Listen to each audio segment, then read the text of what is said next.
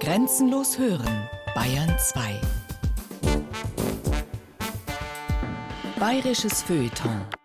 Einblicke, Rückblicke, Ausblicke auf Kultur und Leben. Immer am Samstagmorgen ab 8 und am Sonntagabend ab 20 Uhr.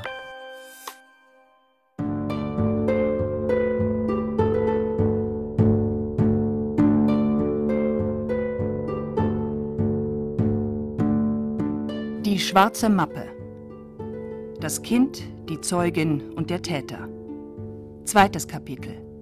Zeugin in Nürnberg 1947-48. Feature von Gisela Heidenreich.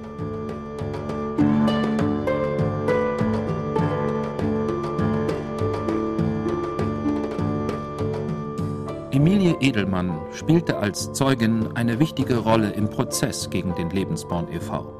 Sie war Sachbearbeiterin in dieser rassenpolitischen SS-Organisation zur Aufnordung des deutschen Volkes. Bis Kriegsende war sie zuständig für die Vermittlung von Pflege- und Adoptionsstellen unehelicher Kinder, zunächst für die sogenannten Ostkinder, zuletzt für die in Norwegen von deutschen Besatzungssoldaten mit norwegischen Frauen gezeugten Kinder. Diese wurden meist in den norwegischen Heimen des Vereins Lebensborn geboren. Nach der gewaltsamen Besetzung 1941 hatte der sofort auch in Oslo installierte Verein damit begonnen, für den erwünschten Nachwuchs zur Aufnordung des deutschen Blutes Heime zu bauen. Bis Ende des Krieges waren es elf, von Oslo bis Trondheim. Gisela Heidenreich, die Tochter von Emilie Edelmann, wurde am 31. August 1943 in Oslo geboren und verbrachte die ersten Monate ihres Lebens in einem jener Heime, in Klecken, etwa 60 Kilometer von Oslo entfernt. Ihre Mutter hatte sich aus der Zentrale des Lebensborn e.V. in München auf eigenen Wunsch so weit weg wie möglich versetzen lassen, weil sie ihre Schwangerschaft vor ihrer Familie verheimlichen wollte. Sie hatte zunächst in der Verwaltung des Vereins im Reichskommissariat in Oslo gearbeitet. Dort und dann während ihres Mutterschaftsaufenthaltes in Klecken gehörte es zu ihren Aufgaben, die norwegischen Mütter davon zu überzeugen, ihre deutschen Kinder zur Adoption nach Deutschland freizugeben. Das bestätigte sie später nur indirekt. Ich habe mich mit den Norwegerinnen unterhalten, was sie mit ihren Kindern vorhätten. Zur Vorbereitung des Prozesses gegen den Lebensborn e.V. im Rahmen des Nürnberger Nachfolgeprozesses 8 gegen das Rasse- und Siedlungshauptamt RUSHA wurde Emilie Edelmann interniert. Obwohl damals noch keine vier Jahre alt, erinnert sich Gisela genau an die Verhaftung ihrer Mutter im April 1947. Ich öffnete die Haustür unserer Wohnung in Bad Tölz. Zwei amerikanische Soldaten standen davor. Ich erschrak. Hatte ich doch damals schon gelernt, die Uniformen zu unterscheiden. Die mit dem Schiffchen auf dem Kopf waren die nettesten. Die schenkten uns Kindern manchmal Chewing Gum und Chocolate. Aber die jetzt vor der Tür standen, mit weißen Gamaschen über den Stiefeln, hatten einen schwarzen Helm auf dem Kopf. Darauf zwei weiße Buchstaben, ein M und ein P. Das hatte ich mir gemerkt, weil die älteren Kinder mir erklärt hatten, was das bedeutet. Militärpolizei. Und auch, dass diese Amerikaner gefährlich waren. Die Erwachsenen fürchteten sie. Wenn man sich zum Beispiel Zigaretten schenken ließ, konnten die einen ganz schnell verhaften. Und genau das hatten die beiden wohl nun vor. Warum sonst hätte der eine der beiden mich sofort nach dem Hintereingang gefragt, während der andere die Treppe hinaufging und zu mir auf Deutsch sagte Du musst keine Angst haben. Wir müssen deine Mutter nur für ein paar Tage mitnehmen. Aber warum? Sie hat bestimmt nichts Falsches gemacht. Sie raucht doch nie Zigaretten. Ich erinnere mich genau, wie meine Mutter blass wurde, als ihr ein Zettel übergeben wurde und sie danach wortlos den kleinen Lederkoffer packte. Ich erinnere mich genau, wie meine Großmutter auf ihrem Küchenhocker zusammensackte und wortlos den Kopf schüttelte, als ich fragte Warum? Was machen Sie mit ihr? Ich erinnere mich genau, wie ich ihr nachlief auf dem Weg zur Kaserne die Mutter mit ihrem blauen Dirndlrock mit den weißen Blümchen zwischen den beiden Uniformierten, die ihre Hände nicht von ihren Oberarmen ließen.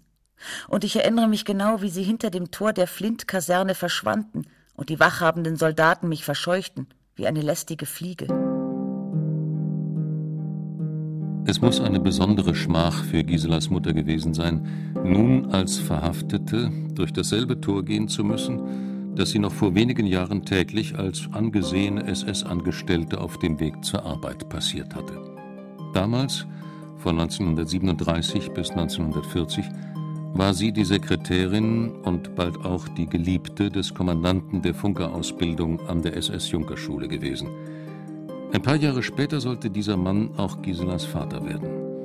Und Jahrzehnte später, als Gisela endlich herausgefunden hatte, wer ihr Vater war, erzählte die Mutter der Tochter, wie ihr der SS-Standartenführer Ernst Kemper ganz öffentlich seine Verehrung bezeugt habe.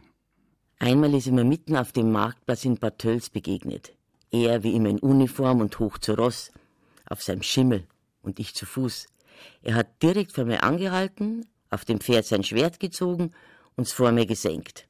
Ich habe einen roten Kopf gekriegt, weil die Leute ja alles gesehen haben. Aber gefreut hat's mich doch. Die in Bad Tölz 1937 eröffnete SS-Junkerschule war hervorragend ausgestattet. Sie war deshalb schon vor Kriegsende von den Amerikanern für eigene Zwecke ausersehen und 1945 als Headquarter übernommen worden. Zunächst agierte von dort aus General Patton als Militärgouverneur. Er nannte die ehemalige SS-Junkerschule nach einem gefallenen Freund Flint-Kaserne. Bis 1991 blieb sie Stützpunkt amerikanischer und europäischer Streitkräfte.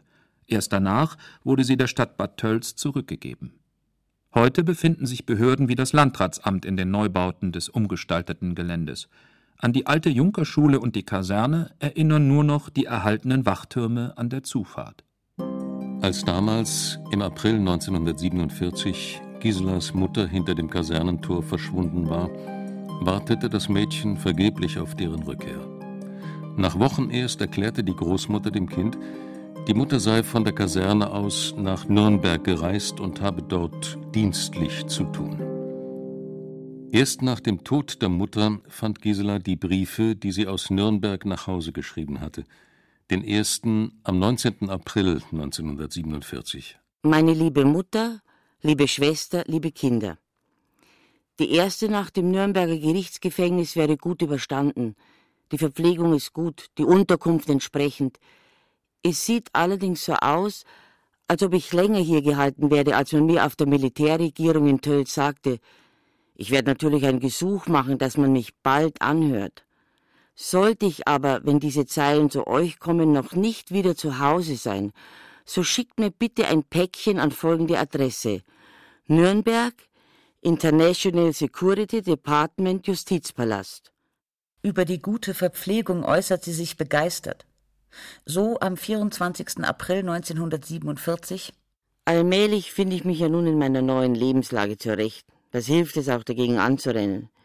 Wir sind in einem anständigen Raum untergebracht und dürfen zweimal am Tag eine halbe Stunde im Hof spazieren gehen. Wir bekommen gute und reichliche amerikanische Verpflegung, um die ihr mich beneiden könnt. Wir essen wie die Fürsten mit Fleisch, Gemüse, Soße, Kompott, Pudding und dergleichen mehr und können wirklich satt werden. Freilich täte ich lieber Kartoffelgemüse essen, dabei aber frei sein. Ihre Unterkunft beschreibt Giselas Mutter nie genauer. Die Behauptung, in einem anständigen Raum untergebracht zu sein, wird durch andere Briefe widerlegt. Tatsächlich war sie als Zeugin in einer Einzelzelle eingeschlossen.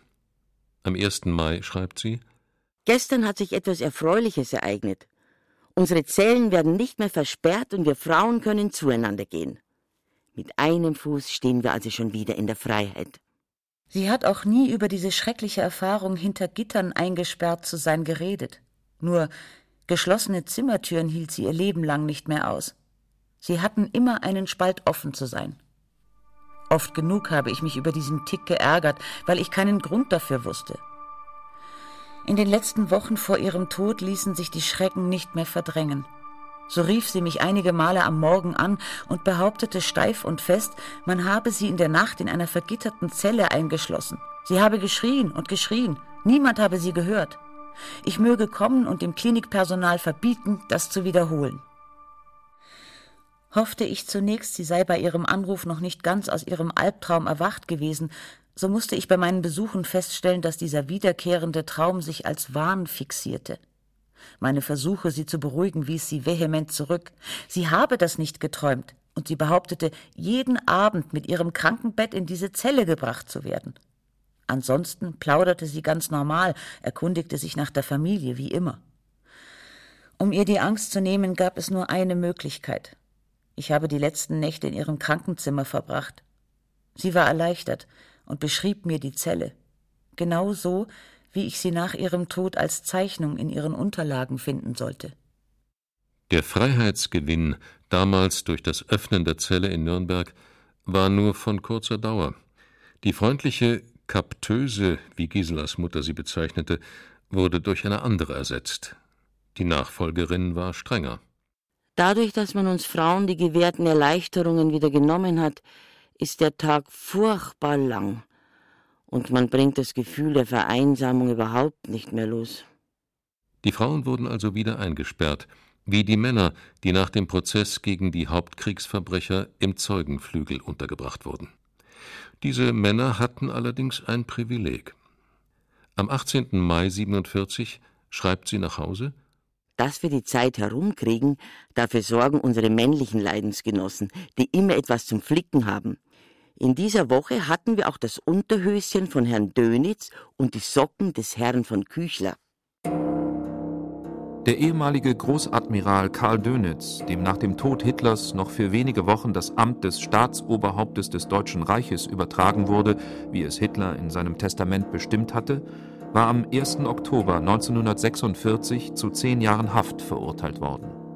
Er wartete mit anderen, die wie er dem Todesurteil entronnen waren, im Nürnberger Justizgefängnis, bis er gemeinsam mit Walter Funk, Rudolf Hess, Konstantin von Neurath, Erich Räder, Baldur von Schirach und Albert Speer am 18. Juli 1947 in die Haftanstalt Spandau gebracht wurde. Generalfeldmarschall Georg von Küchler sollte 1948 im Prozess gegen das Oberkommando der Wehrmacht zu 20 Jahren verurteilt werden. Er wurde allerdings, wie etliche andere Kriegsverbrecher, bereits 1953 aus dem Gefängnis Landsberg entlassen und starb 1968 in seinem Haus in Garmisch-Partenkirchen. Meine Mutter ist immer leidenschaftlich gerne spazieren gegangen.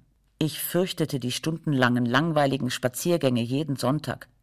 Wenn ich schon nicht spielen durfte, so half ich lieber den Nachbarn im Stall, was wiederum meine Mutter nicht leiden konnte, weil ich den für sie unerträglichen Stallgeruch ins Haus brachte.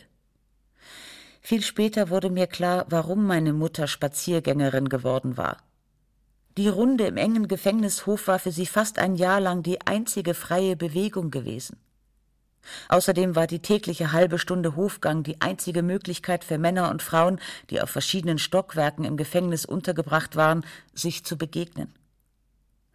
Am 6. August schreibt sie Am Montag haben wir hier hohen Zuwachs bekommen, Herrn von Papen. Ich bin nun schon mit ihm und einem anderen hohen Beamten von der Reichsregierung so manche Runde im Gefängnishof spazieren gegangen und bin aufmerksame Zuhörerin seiner interessanten Gespräche. Über den Inhalt der Gespräche schreibt sie nichts.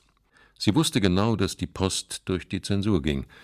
Vermutlich hat sich von Papen beklagt, dass er immer noch nicht frei sei, obwohl ihn das Internationale Hohe Gericht als einen der wenigen am 1. Oktober 46 als nicht schuldig eingestuft hatte. Eine der nicht nachvollziehbaren Entscheidungen des Gerichts. Immerhin war Franz von Papen Vorschleicher und Hitler Reichskanzler hatte im Juli 1932 das Verbot von SA und SS aufgehoben und ließ sich im Gegenzug von Hitler die Tolerierung durch die NSDAP zusagen. Zwar trat er im November 1932 zurück, war aber maßgeblich am Sturz der nachfolgenden Regierung Schleicher beteiligt und führte im Auftrag Hindenburgs Koalitionsgespräche mit der NSDAP. Nach der Machtübernahme Hitlers am 30. Januar 1933 wurde er für eineinhalb Jahre dessen Vizekanzler. Nicht schuldig am Aufstieg der barbarischen Herrschaft? Giselas Mutter beklagte sich in den Briefen immer wieder, dass sie nicht verstehe, warum sie als kleine Sachbearbeiterin so lange festgehalten werde.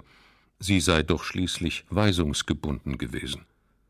Sie zeigte sich erleichtert, als allmählich alle Hauptverantwortlichen des Lebensborn e.V. eintrafen. Der Geschäftsführer Max Sollmann, ehemals SS-Standartenführer und bis Kriegsende Vormund von Gisela, der leitende Arzt Georg Ebener, früher SS-Oberführer, und der Jurist Dr. Günter Tesch, SS-Sturmbannführer. Gegen diese Männer wurde später auch Anklage erhoben. Es bleibt nichts anderes übrig, als abzuwarten. Aber die leise Hoffnung, dass man als Sachbearbeiterin nicht als Verantwortliche herangezogen werden kann, zumal es bei uns ja wirklich so war, dass jede Entscheidung von den hohen Herren gefällt worden ist, habe ich noch nicht aufgegeben. Wie die meisten Deutschen berief auch sie sich darauf, nur nach Anweisung gehandelt zu haben. Die hohen Herren wurden übrigens lediglich zu geringfügigen Haftstrafen verurteilt, wegen Mitgliedschaft in einer verbrecherischen Organisation der SS. Von der Anklage Verbrechen gegen die Menschlichkeit hingegen freigesprochen. Immer wieder ist in den Briefen von Inge Viermetz die Rede. Sie war bis 1943 Leiterin der Adoptionsstellen im Lebensborn und wurde als einzige Frau angeklagt. Da sie als Frau kein SS-Mitglied war, kam sie mit einem Freispruch davon. Zunächst gehörte sie zu den Leidensgenossinnen, die nach Meinung von Giselas Mutter ohne Grund in Nürnberg festgehalten wurden, wie sie selbst. Ohne die geringste Spur von Schuldbewusstsein schreibt sie am 30. Mai 1947 Frau Viermetz ist nun schon die zehnte Woche hier, obwohl sie zu Hause einen Geschäftshaushalt und zwei kleine Buben hat und ihr Mann Gesuch über Gesuch für ihre Entlassung schreibt. Und am 20. August? Ist es nicht unverantwortlich, dass man uns von den Kindern trennt und wir ihre Entwicklung nicht miterleben dürfen? Es gibt doch nichts wieder Natürlicheres, als Mutter und Kind zu trennen, wenn kein zwingender Grund dafür vorliegt. Wo bleibt da das Gesetz der Menschlichkeit? Und wo blieb das Gesetz der Menschlichkeit, als der Lebensborn im Auftrag Himmlers norwegischen Müttern die Kinder wegnahm, weil sie das deutsche Blut aufnorden sollten? Als Kinder guten Blutes im Osten geraubt wurden, als arisch aussehende Kinder in Auschwitz gerettet und ihre Mütter ins Gas geschickt wurden, war das nicht wieder natürlich? Oder war es in Ordnung, weil es einen zwingenden Grund gab? die Förderung einer Herrenrasse zum Ausgleich der Vernichtung einer minderwertigen Rasse und lebensunwerten Lebens. Die prominenteste der Frauengruppe erwähnt sie in ihren Briefen nach Hause nicht, vermutlich auch aus Angst vor der Zensur und möglichen Konsequenzen. Die Behörden sollten nicht erfahren, dass sich zwischen ihr und Hitlers wichtigster Sekretärin Johanna Wolf eine tiefe Freundschaft entwickelte, die bis zu deren Tod im Jahr 1985 bestehen bleiben sollte. Als Kind wusste ich natürlich nicht, wen sie besuchte, wenn sie sonntags oft den Kuchen meiner Großmutter verschmähte, weil sie beim Wolferl zum Kaffee eingeladen war. Großmutter war verärgert, dass sie uns beide auch am Sonntag allein zu Haus hocken ließ. Ich war es nicht. Schließlich blieb mir die doppelte Portion der seltenen Köstlichkeit, und der verhasste Sonntagsspaziergang fiel aus. Erst als ich erwachsen war, erzählte mir die Mutter, wer die Frau war, die sie, wie Hitler selbst auch, Wolferl nannte, als eine der wenigen auch so nennen durfte, wie der verehrte und geliebte Chef. Schließlich war dieser Name für Johanna mehr als eine nette Diminuierung des eigenen Nachnamens. Hitler selbst nannte sich gerne Wolf und wurde auch von seiner Duzfreundin Winifred Wagner so genannt. Er war der Wolf und ich war das Wolferl an seiner Seite soll Johanna nach Aussage meiner Mutter stolz gesagt haben. Johanna habe nie ein negatives Wort über Hitler gesagt. Im Gegenteil, er sei der beste Mensch gewesen, dem sie je begegnet sei. Solche Aussagen haben den amerikanischen Ermittlern gewiss nicht gefallen. Johanna Wolf hat auch unter Schlägen solidarisch zu ihrem geliebten Chef gestanden und nichts preisgegeben als das, was die Amerikaner ohnehin schon wussten. Angeblich waren die brutalen amerikanischen Verhörmethoden dafür verantwortlich, dass Frau Wolf nach ihrer Entlassung bis zu ihrem Tod auf den Rollstuhl angewiesen war. Pressekontakte verweigerte sie konsequent, schrieb keine Memoiren wie ihre beiden Kolleginnen Christa Schröder und Traudel Jung und lebte anonym bei ihrer Schwester. Meine Mutter war angeblich die einzige Freundin aus alter Zeit, die sie besuchen und spazieren fahren durfte. Bedingung war allerdings, über jene Zeit nicht zu sprechen. In den ersten Verhören von Emilie Edelmann geht es um die Kinder aus Norwegen. Himmler freute sich über jedes Kind, das von dort heim ins Reich kam, weniger über deren Mütter. Heiratsgenehmigungen wurden in seltenen Ausnahmefällen erteilt. Viele norwegische Mütter haben wegen der Ächtung in Familie und sozialem Umfeld ihr Kind tatsächlich freiwillig im Heim zurückgelassen. Von dort wurden die Kinder nach Deutschland transportiert, manchmal von der Familie des Vaters aufgenommen oder zur Adoption freigegeben, angeblich mit Zustimmung der Mütter. Dass das nicht stimmte, bezeugen die zahllosen Klagen der Norwegerinnen, die keineswegs eine Unterschrift geleistet hatten, obwohl das von Emilie Edelmann beim Verhör am 29. April 1947 gegenüber dem amerikanischen Ermittler behauptet wurde. Ich möchte nochmals die Geschichte mit den norwegischen Kindern durchgehen. Wie lange waren Sie dort? Vom 1.7. bis zum 20.10.1943. Wo war das Büro? In der Dienststelle, wo der Reichskommissar für Norwegen war. Wie viele Kinder sind hereingekommen? Circa 120 Kinder. Sie sind immer transportweise gekommen, je 20 oder 25. Die Gesamtzahl war circa 120 bis 150. In welche Heime sind Sie gekommen? In das Heim Koren-Salis in der Nähe von Leipzig und nach Hohehorst bei Bremen. Wann sind die Kinder hereingekommen? Im Sommer 1943 war wohl der erste Transport. Ich kann es nicht genau sagen. Waren die Papiere von den Müttern da, dass sie die Kinder nach Deutschland geben? Ja, die waren vorhanden. Da haben wir extra drauf geachtet, wenn Mütter sich freiwillig bereit erklärt haben. Was wurde getan, wenn die Mutter nicht verzichtet hat? Wenn ein Kind nach Deutschland gekommen ist, war die Unterschrift der Mutter vorhanden.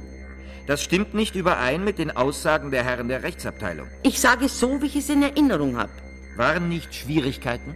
Es ist mir nicht sehr innerlich. Ich weiß nur, dass Mütter viel in die Dienststelle gekommen sind, wie ich in Norwegen war, und sehr froh waren, dass die Kinder untergebracht werden, weil sie von Seiten der Angehörigen Schwierigkeiten bekommen haben. Nach den Akten weiß ich, dass alle Mütter mit der Übernahme einverstanden waren. Das stimmt nicht mit den Akten überein. Aus meiner Erinnerung kann ich nichts anderes sagen. Auffallend bei diesem Verhör ist die Gedächtnisschwäche der Zeugin.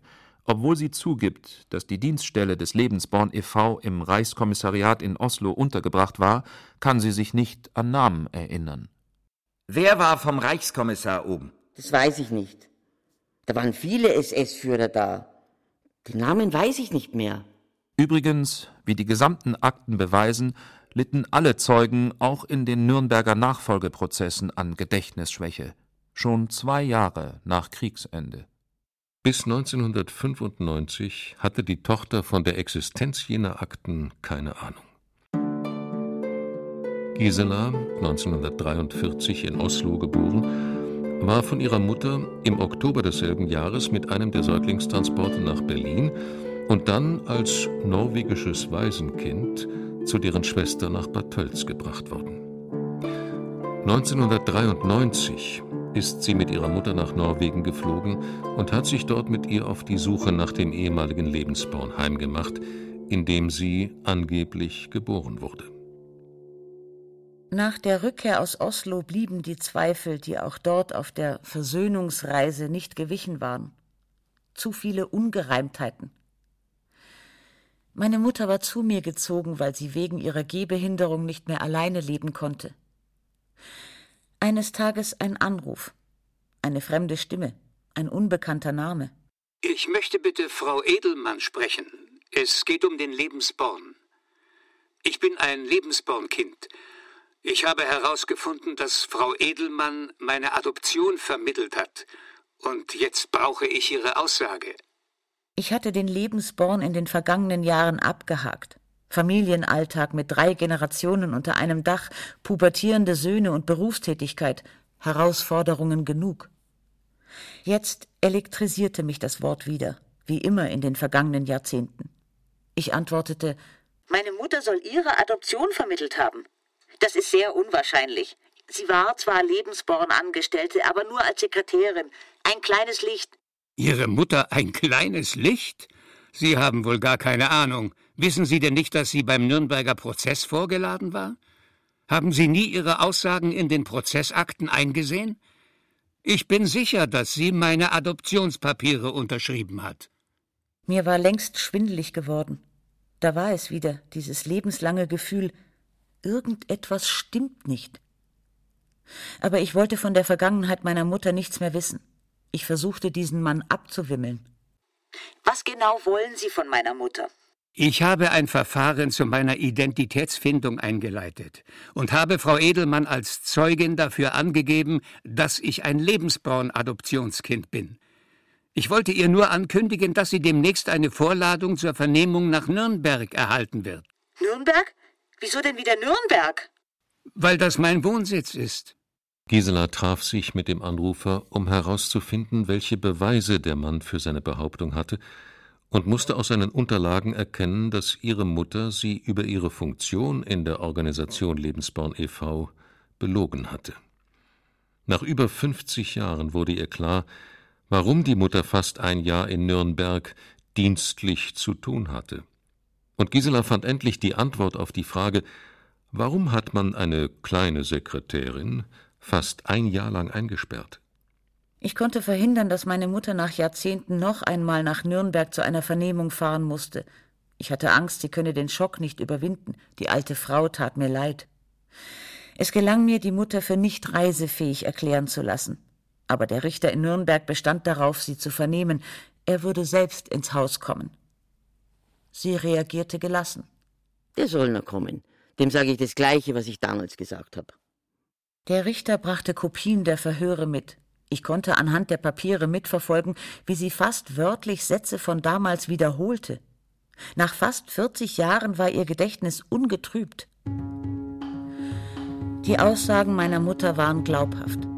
Sie konnte sich wie damals an keine Adoption erinnern. Das Verfahren des Mannes auf der Suche nach seiner Identität wurde eingestellt.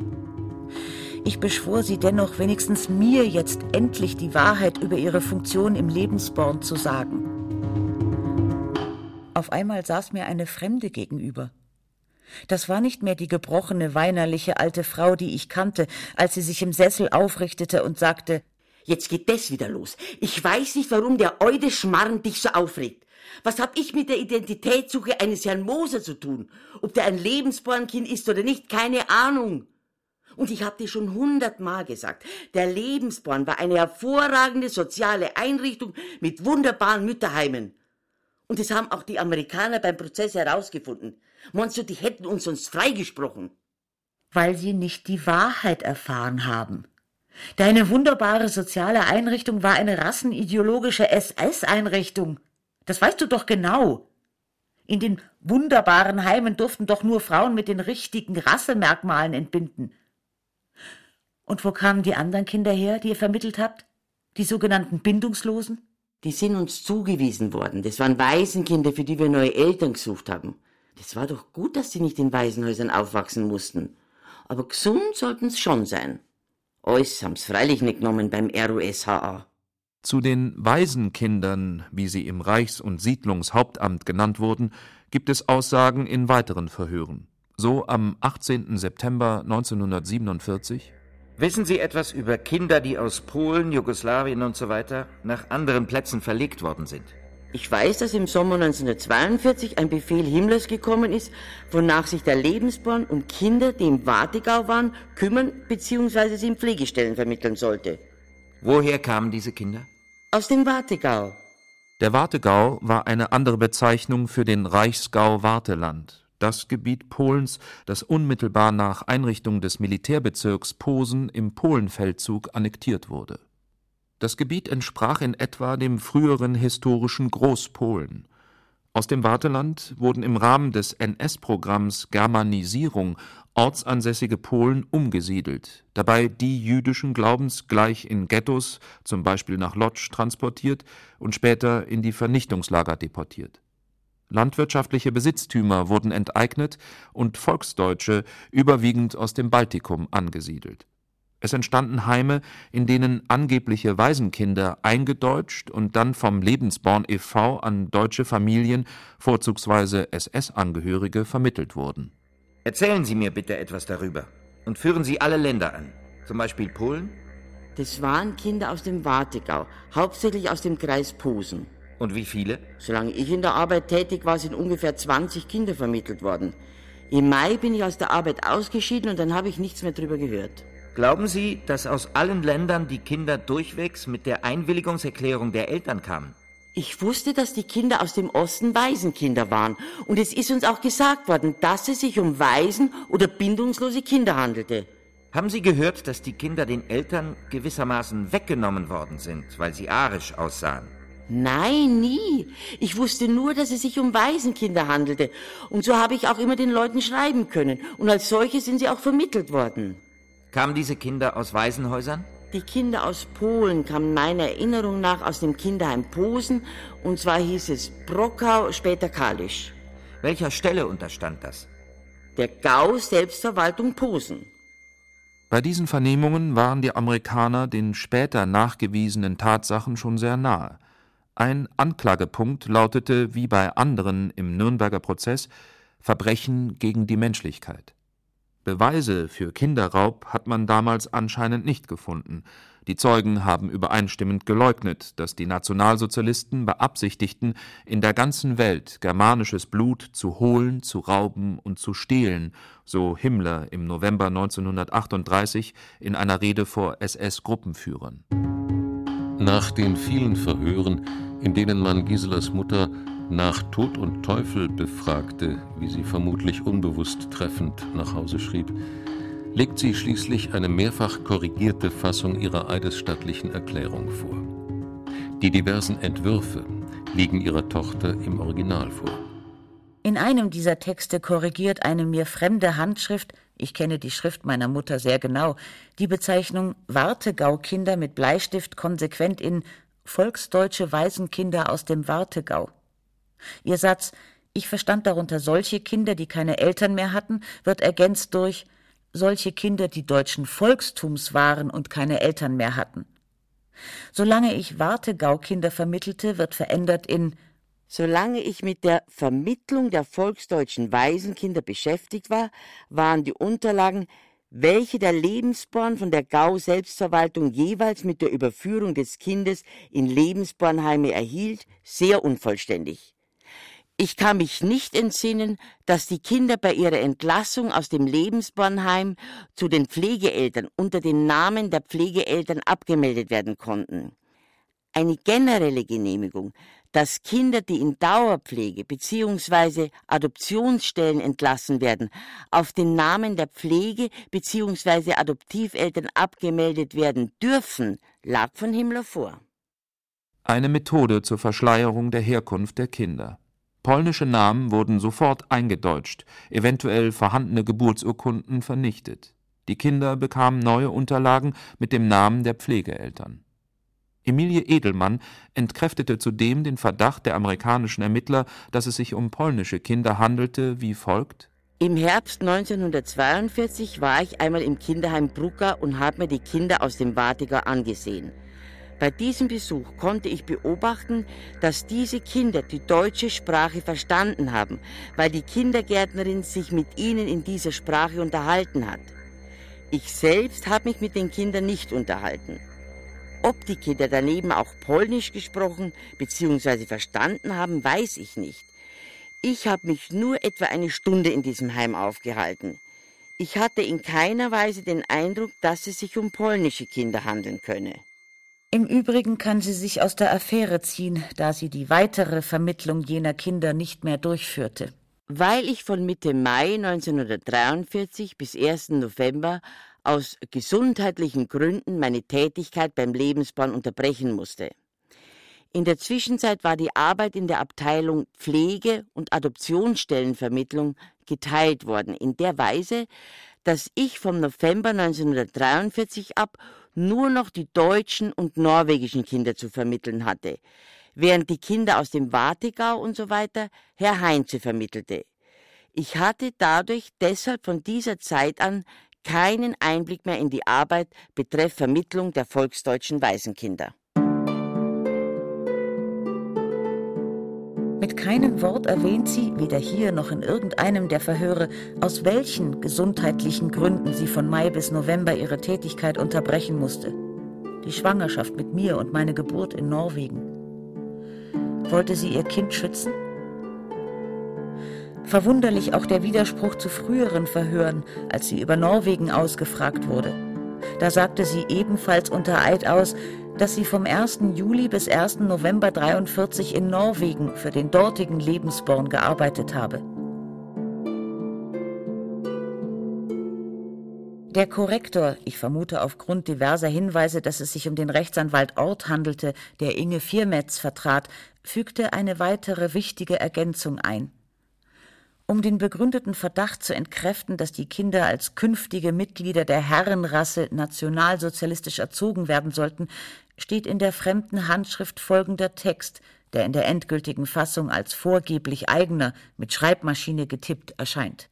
Die Vermittlung der volksdeutschen Waisenkinder an Pflegestellen ging in folgender Weise vor sich. Eheleute oder sonstige Leute, die sich für die Übernahme von kleinen Kindern in Pflege interessierten, meldeten sich bei mir. Sie schilderten mir daraufhin, in welcher wirtschaftlichen Lage sie sich befanden und welche speziellen Wünsche sie bei der Wahl eines Pflegekindes hätten. Ich prüfte daraufhin anhand meiner Unterlagen, meist Heimberichten des Heimes der Gauselbstverwaltung oder eines Lebensbornheimes, in dem sich die Kinder mittlerweile befanden, welches Kind sich am besten für die betroffene Familie eigne. Um zu gewährleisten, dass es sich um eine einwandfreie und gesunde Familie handelte, ging den Eltern regelmäßig vorher ein Fragebogen sowie ein Formular eines Gesundheitsbogens zu. In keinem Fall wurde dabei nach Partei oder SS-Zugehörigkeit gefragt, aber Erkundigungen nach der politischen Zuverlässigkeit eingezogen. Auch bei der Übernahme des Kindes in die Pflegestelle erhielten die Pflegeeltern keinerlei Weisungen durch den Lebensborn, wie sie die Pflegschaft führen, beziehungsweise dass sie das Kind in nationalsozialistischem Sinne erziehen oder zu gegebener Zeit bei der HJ anmelden müssten.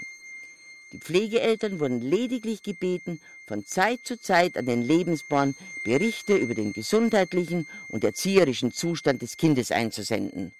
Wie konnte meine katholische Mutter mehrmals unter Eid aussagen und am Ende sogar unterschreiben, was ihr diktiert worden war?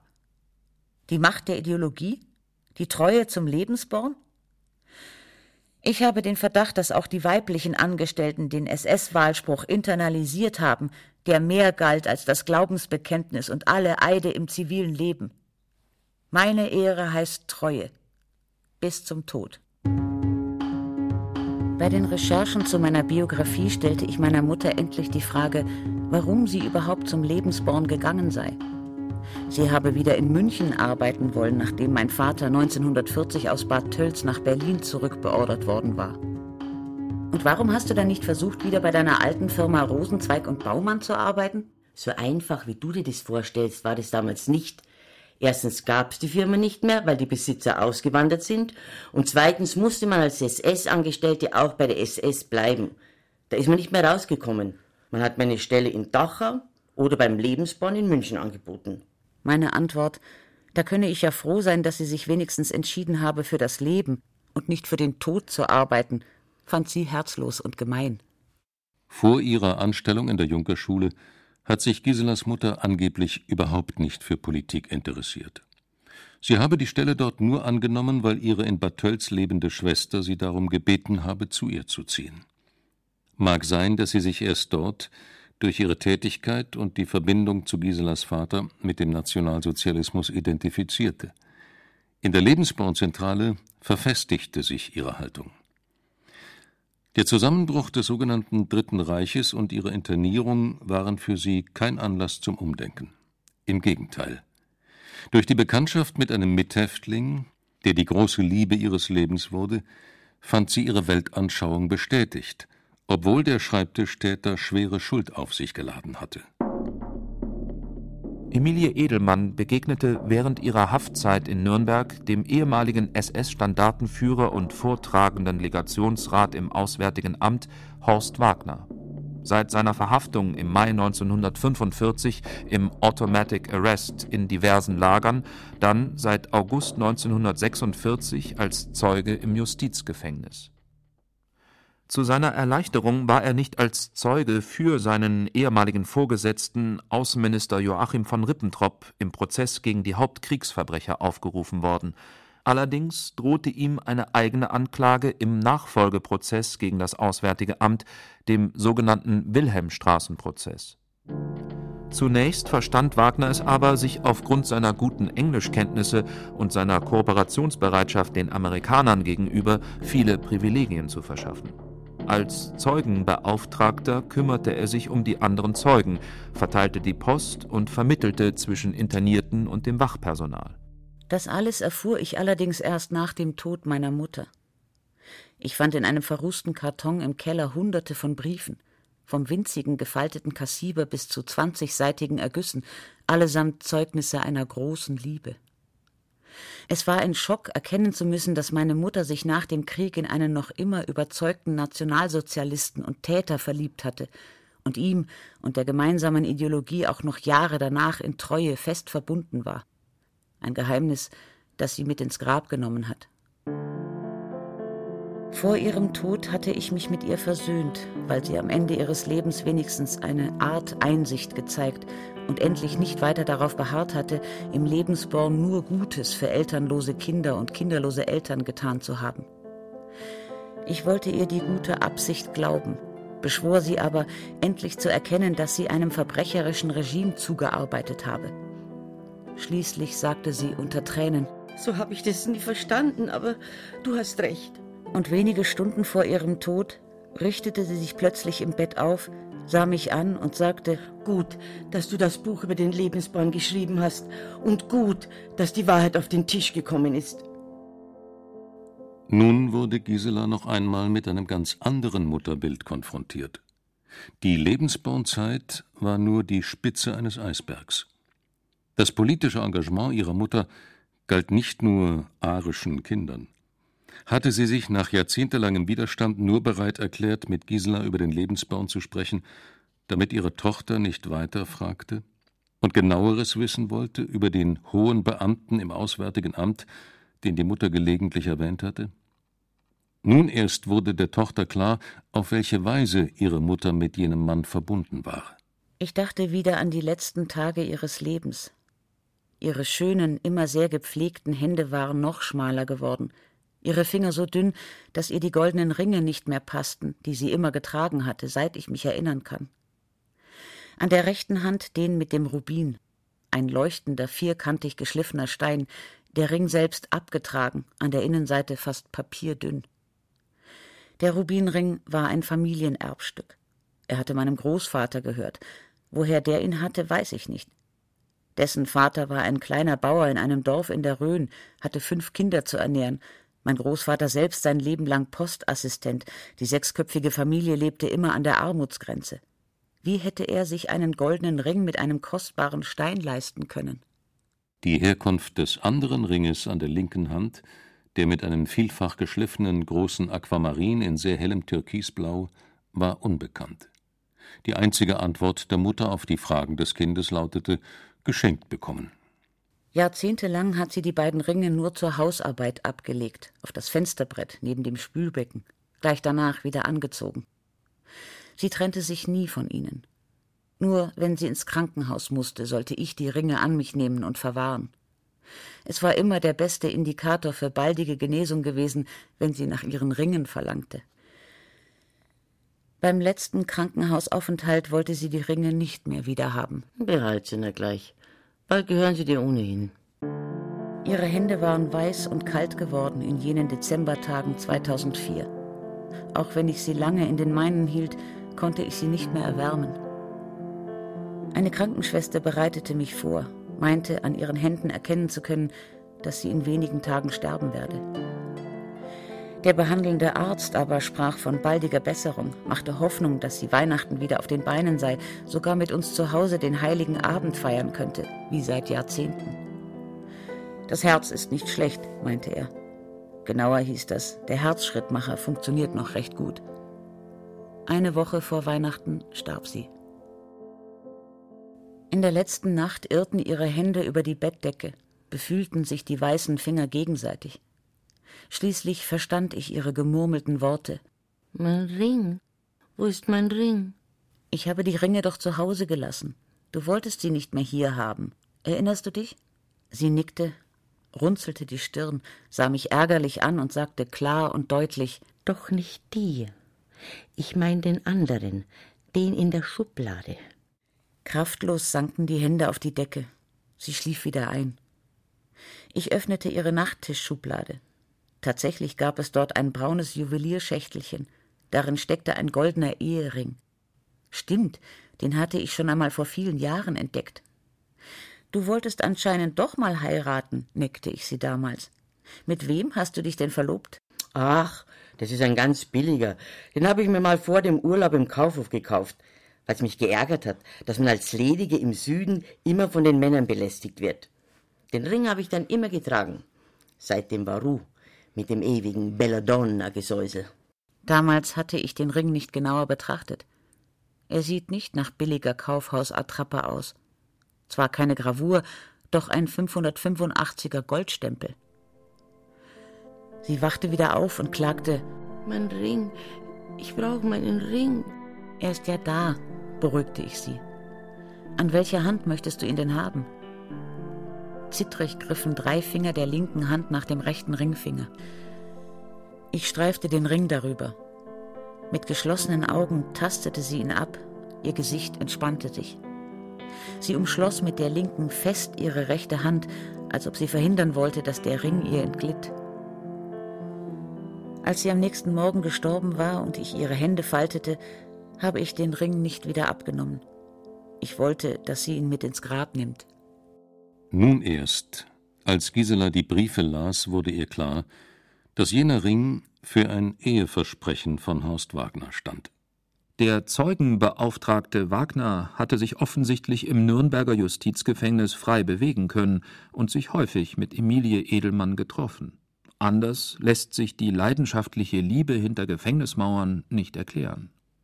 Weißt du, dieser Glaube, dass kein einziger Mensch auf dieser Welt mir das hätte geben können, was du hier vermochtest, hat in mir das Gefühl erweckt, dass ich ohne dich einfach nicht mehr leben kann und will. Es sind hier so viele Bindungen in uns erwacht, die uns gegenseitig zur Liebe brachten. Wenn ich also später du Einzige sage, so wird es bei uns beiden immer einen tieferen Sinn haben. Denn du hast dich eben so einzig und einmalig in mein Herz eingeprägt, in meiner doch nun immerhin schwersten Zeit, die mir aber durch dich auch das Größte und Zarteste an Liebe gab. Dass wir vieles gemeinsam haben, in manchem so viel blutsmäßige Ähnlichkeit, das kommt auch noch dazu. Wenn du das alles überdenkst, können wir noch auseinander? Was wäre ein Leben ohne dich? Nicht wert gelebt zu werden. Du schenkst mir alles Glück, das ein herrliches und erfülltes Leben überhaupt vergeben kann, nur in dir kann ich atmen, fröhlich sein und mich an den Schönheiten der Welt erfreuen. Alles, was ich denke und fühle, bist eben du. Ohne dich bin ich nichts mehr. Gute Nacht. Ich singe dir ganz leise unser Lied, damit du in meinen Armen selig einschlafen kannst.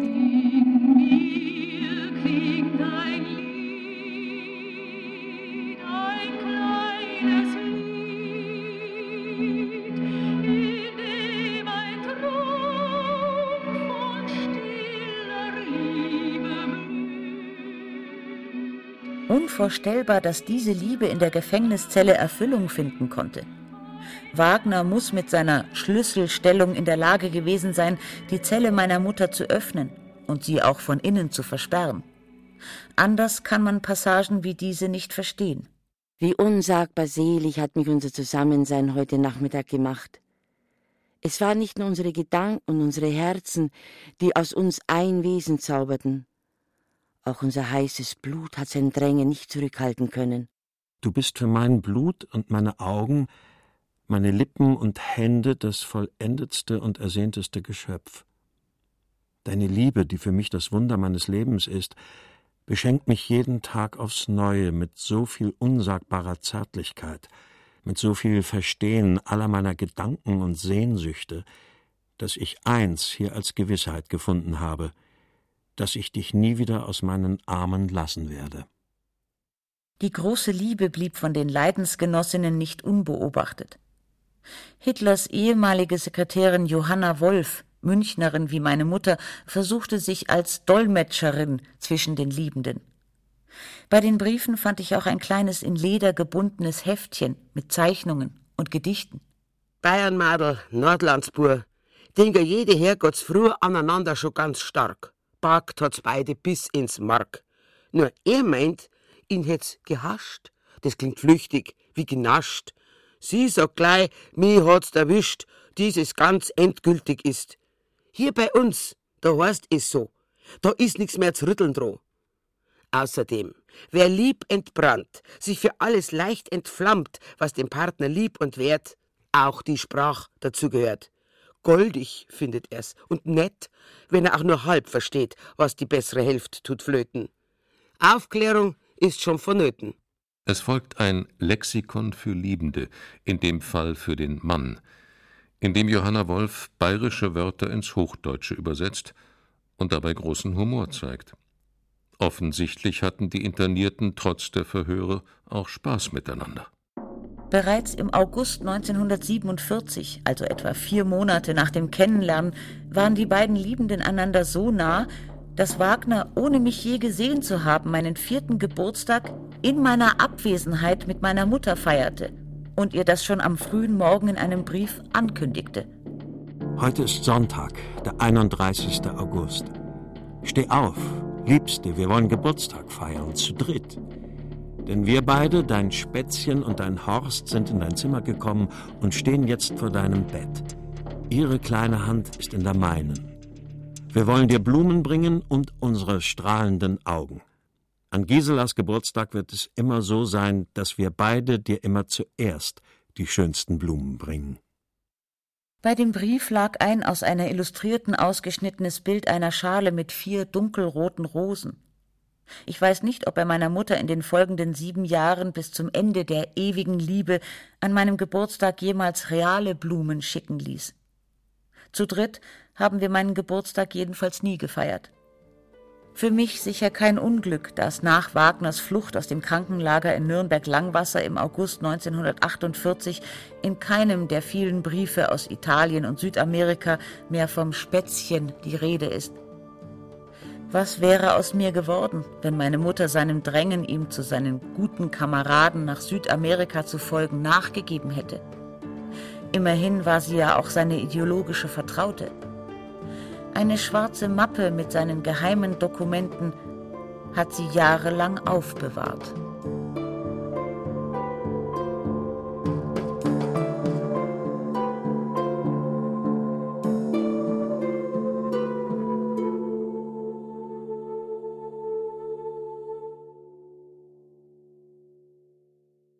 Die schwarze Mappe.